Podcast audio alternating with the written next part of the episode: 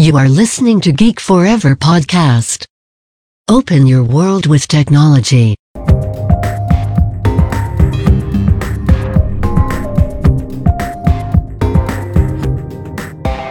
This is Geek China. สวัสดีค่ะ ขอต้อนรับเข้าสู่รายการ Geek China รายการที่จะมาเล่าสาระความรู้เกี่ยวกับประเทศจีนในหลากหลายแง่มุมนำรายการโดยพิมพ์ขวัญอดิเทพสถิต EP นี้เป็น EP ที่ 24 แล้วนะคะ ก็ยังคงอยู่ในซีรีส์เรื่องเดิมคือเรื่องของอินเทอร์เน็ต แล้วก็ Digital Giants ในประเทศจีน ก็ยังอยู่ในยุคที่ 3 เหมือนเดิมค่ะ ยาวนานนิดนึงก็คือเป็นช่วงของเวลาที่แบ่งระหว่างประมาณปี 2009 ถึง 2015 นะคะพิมพ์ขวัญเล่าจบไปแล้ว กับในตัวละครตัวยักษ์ใหญ่ทั้ง Sohu NetEase Sina นะคะหรือว่าจะเรียกสั้นๆ ตรงนี้ว่าเป็นกลุ่ม SNS นะคะก็เป็นกลุ่มที่อยู่โยงคงพันมายาวนานนะคะ แต่ว่าเราจะเริ่มเห็นแล้วว่าเขาจะเริ่มไม่มีอิทธิพลมากเท่ากลุ่มที่ 2 ที่ถือว่าเป็นยักษ์ใหญ่จริง ๆ นะคะ นั่นก็คือ Tencent Alibaba นะคะที่ว่าหลายหลายคนเนี่ยเอออาจจะฟังแล้วนะคะ ซึ่งตัวละครสุดท้ายนะคะเพราะสุดท้ายเนี่ยเขาจะชอบมาเป็นแพ็คทรีใช่ไหมเวลาหลาย ๆ สื่อจะชอบพูด the bat ใช่ไหมคะ BAT นะในสมัยยุคนั้นเนาะแต่พิมพ์ขวัญเนี่ยจะเล่าว่าเป็น TAB นะเพราะว่าก็จะเล่าเรียงมาตามลำดับเวลาการก่อตั้งของเขานะคะก็คือเทนเซนก่อนแล้วก็อาลีบาบานะคะพอถึง EP นี้นะคะยุคนี้ก็จะเป็นคราวของป่ายตู้กันบ้างนะคะ ก็ จริงๆแล้วนะหากใครที่ยังไม่ฟังเรื่องราวของป่ายตู้นะคะสามารถย้อนไปได้อีกประมาณต้องย้อนไปไกลหน่อยนะถึง EP ที่7 EP ที่8นะคะแต่ว่าไม่เป็นไรในปีใน EP นี้นะคะพี่หวานมีรีแคปนะคะสรุปให้ฟังนะคะป่ายตู้นะคะก็เป็น ชื่อหรือว่าสื่อสากลเนี่ยนะคะจะชอบเรียกเขาว่า the Google of China นะคะ ก็ถือกำเนิดนะจริง ๆ คือประมาณวันที่ 18 มกราปี 2000 นะคะ ซึ่งอย่างที่บอกค่ะ ทาง China Talk เนี่ยนะคะ ได้จัดให้ป่ายตู้เนี่ยกำเนิดอยู่ในช่วงยุคสุดท้ายนะคะ ของอเอ้ปีสุดท้ายของยุคแรกนะ ยุคตั้งต้น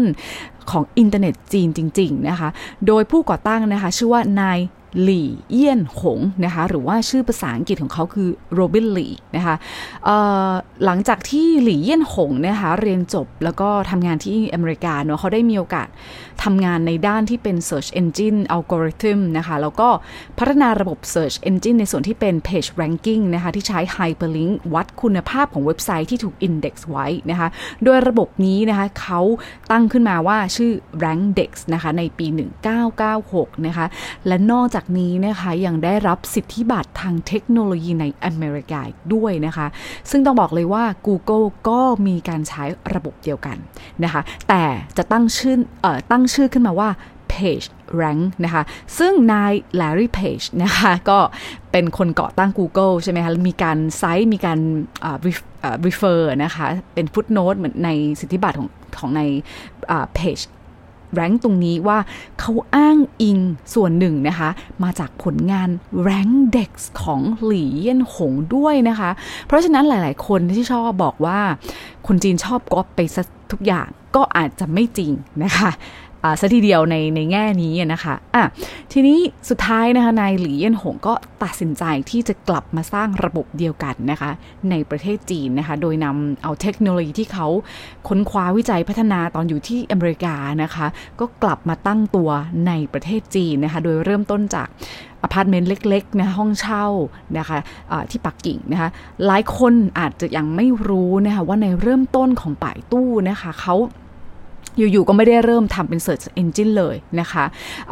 หลายคนถ้าเกิดสนใจสตอรี่การก่อตั้งการ founding startup นะคะย้อนกลับไปได้จริงๆ เพราะว่าทุกคนอาจจะจับพลัดจับผูมาจนสุดท้ายก็กลายเป็น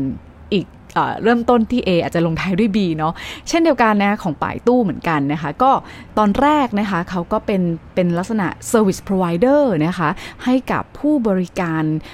Big Portal นะคะอย่างยักษ์ใหญ่อย่างซีน่าอย่างโซหูแบบนี้นะคะ โดยเก็บค่าบริการที่เป็น Page View นะคะก็คือขายบริการ Search Engine Provider ตรงนี้ให้กับยักษ์ใหญ่ทีหนึ่งนะคะ แต่พอปลายปีเขาก็คิด เขาก็ตัดสินใจ เอ๊เราน่าจะสร้างเว็บไซต์ Search Engine ที่เป็นภาษาจีนโดยเฉพาะและเจาะกลุ่มแมสนะคะ ขึ้นมา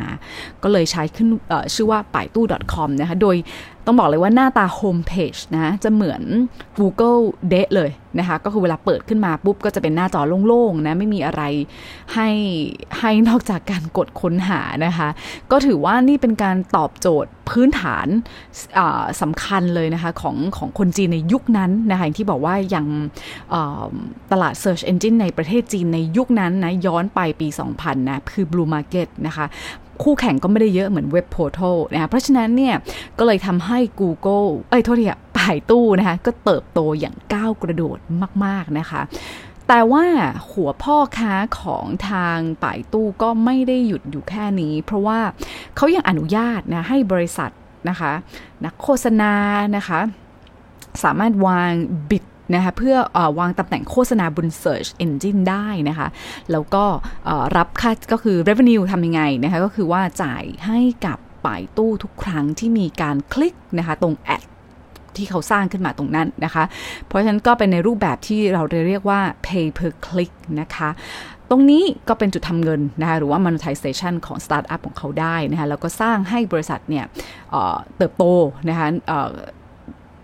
ป่ายตู้ก็ได้ประโยชน์ใช่ไหมคะ SME ก็ได้ประโยชน์นะคะก็ win win ทั้งสองฝ่ายนะคะ และจุดนี้เองนะคะ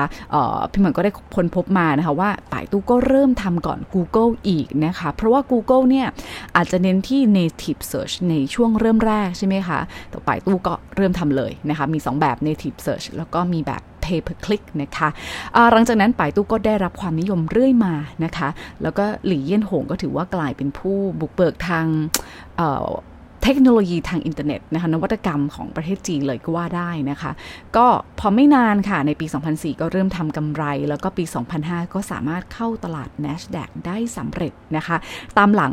ลูกค้าเก่านะคะหรือรุ่นพี่ที่เป็น SNS เนาะซีนาโซหูเนี่ย 5 ปีเท่านั้นเองนะคะ ก็นอกจากนะคะ นอกเหนือจาก Search Engine ที่เขาทำออกมาแล้วนะคะ ก็ยังมี ผลิตภัณฑ์ที่ตามมานะคะที่อยู่รอบๆ ecosystem ตรงนั้นแน่นอนก็มีในเรื่องของการค้นหาด้วยรูปภาพข่าวใช่ไหมคะ มี forum ออนไลน์ต่างๆ ที่ชื่อว่าป่ายตู้เทียปานะคะ อารมณ์พันทิป .com สมัยนั้นนะคะอ่าแล้วก็มี map นะคะป่ายตู้ตี้ถูการ navigation นะคะระบบค้นหา navigation ต่างๆ แล้วก็มีป่ายตู้จื้อเต้านะคะหรือว่าป่ายตู้ Knows นะคะเว็บถามตอบนะคะ รวมถึง Encyclopedia ป่ายตู้ป่ายเคอร์นั่นเองนะคะ ทั้งหมดทั้งมวลนี้ค่ะก็ทำให้ปลายปี 2007 นะคะ ป่ายตู้เป็น Search Engine นะคะ ที่ใหญ่ที่สุดอันดับ 2 ของโลกนะคะ อันดับหนึ่งแล้วก็เป็นอันดับหนึ่งของประเทศจีนนะคะ ใน ในปี 2007 นะ Market Share ที่เขาทำได้นะ ก็ทำไปได้กว่า 76%เลยนะคะ แล้วก็กลายเป็นบริษัทจีน บริษัทแรกนะคะ ที่ถูกรวมใน NASDAQ 100 Index ด้วยนะคะสำหรับคู่แข่งระดับโลกอย่าง Google แน่นอนนะคะ เขาต้องเข้ามาตีตลาดในประเทศจีนอยู่แล้วนะคะ Google ภาษาจีนเนี่ย เราจะเรียกว่ากูเกอร์นะคะ กูเกอร์นะคะ ก็เขาพยายามตีตลาดในประเทศจีน ในปี 2006 แต่ต้องบอกเลยอย่างที่หลาย ๆ คนอาจจะตามเรื่องราว แล้วก็ทราบดีว่าก็โดนขัดขวางจากรัฐบาลจีนพอสมควรนะคะไม่ว่าจะเป็นการตรวจสอบ เนื้อหาข้อมูลอย่างเคร่งครัดนะต้องรายงานนั่นนี่นะคะก็ถูก regulate พอสมควร สุดท้ายก็อยู่ลำบากนะคะ อยู่ได้ไม่นานค่ะ ถูกเตะออกจากประเทศจีนอย่างถาวรในปี 2010 นะคะ ธุรกิจของป่ายตู้นี่ต้องบอกเลยว่า ทำให้เขาเรียกว่าอะไรคือเขาสามารถสบายใจนะอยู่ได้แบบกินเหมือนเสืออารมณ์เสือนอนกินไปได้สบายสบายในยุคหนึ่งนะคะ แต่ต้องบอกเลยว่าเขาไม่สามารถ สบายใจนะคะหรือว่าพอใจได้ตลอดนะคะ ถึงแม้นะคะเขาหมดคู่แข่งจากต่างชาติ แต่อย่างที่เราเล่าไปแล้วในหลาย ๆ EP นะคะคงจะได้เข้าใจธรรมชาติของตลาดดิจิทัลในประเทศจีนแล้วนะคะไม่ว่าจะเป็นยักษ์ใหญ่อย่างอาลีบาบาเทนเซ็นนะคะและอื่น ๆ อีกนะที่พยายามที่จะมาแย่งส่วนแบ่งการตลาดแม้แต่สองสามเปอร์เซ็นต์ก็ยังดีนะคะ ขอให้ทำนะ ขอให้ลองแบบนี้ไปนะคะ เพราะฉะนั้นนะคะก่อนที่จะเข้าสู่ยุคใหม่ของเขานะคะ คือหลังปี 2009 เนี่ย ถึง 2015 ตรงนี้นะคะ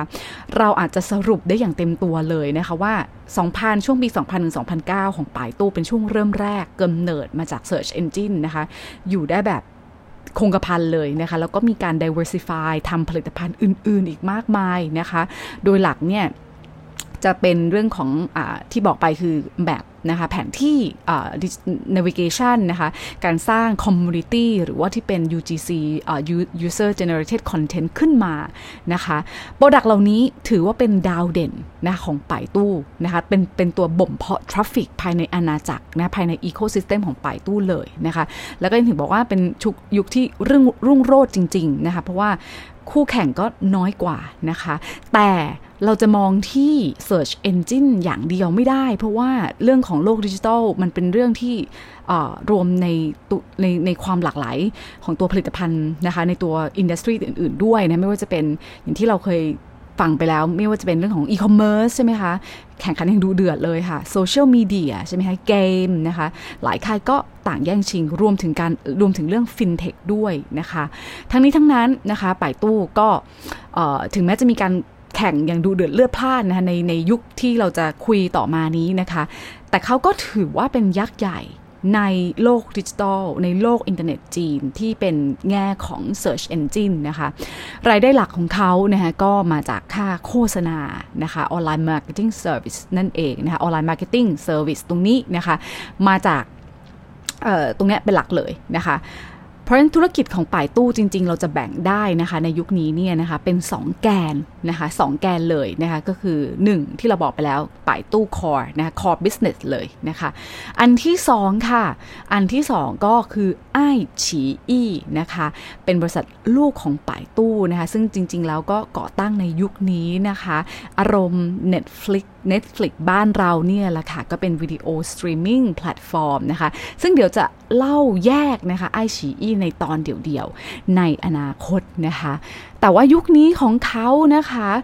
ในด้านที่เป็น core business นะคะเขานอกจากที่จะทำ search engine map นะคะ post bar ต่างๆนะคะไป encyclopedia ต่างๆนะคะอนอกจากนอกจากคอร์นี้นะคะ เขาจะทำอะไรเยอะเท่า เทนเซนแล้วก็อาลีบาบาหรือเปล่านะคะมีกลยุทธ์ในการป้องกันหรือว่าขจัดคู่ต่อสู้ยังไงนะคะ จะเสียจุดยืนนะคะ จากคอของเขามันลงแข่งอีคอมเมิร์ซด้วยไหมโซเชียลไหมเกมไหมฟินเทคไหมนะคะหรือไม่ทำมาสร้างสิ่งที่ทำให้ตัวเองแตกต่างดีกว่านะคะ สำหรับใน EP นี้ต้องขอจบไว้เพียงเท่านี้ก่อนค่ะ ฝากติดตามพิมพ์ขวัญกันได้ 2 ช่องทางแล้วนะคะ ที่รายการ Geek China ในช่อง Geek Forever Podcast และทางช่องทางส่วนตัวของพิมพ์ขวัญเองที่ China Talk Podcast ค่ะ ถ้ายังไงก็ขอฝากติดตาม กด follow กด subscribe กันด้วยนะคะ แล้วเจอกันใหม่ใน EP หน้าค่ะสำหรับวันนี้ สวัสดีค่ะ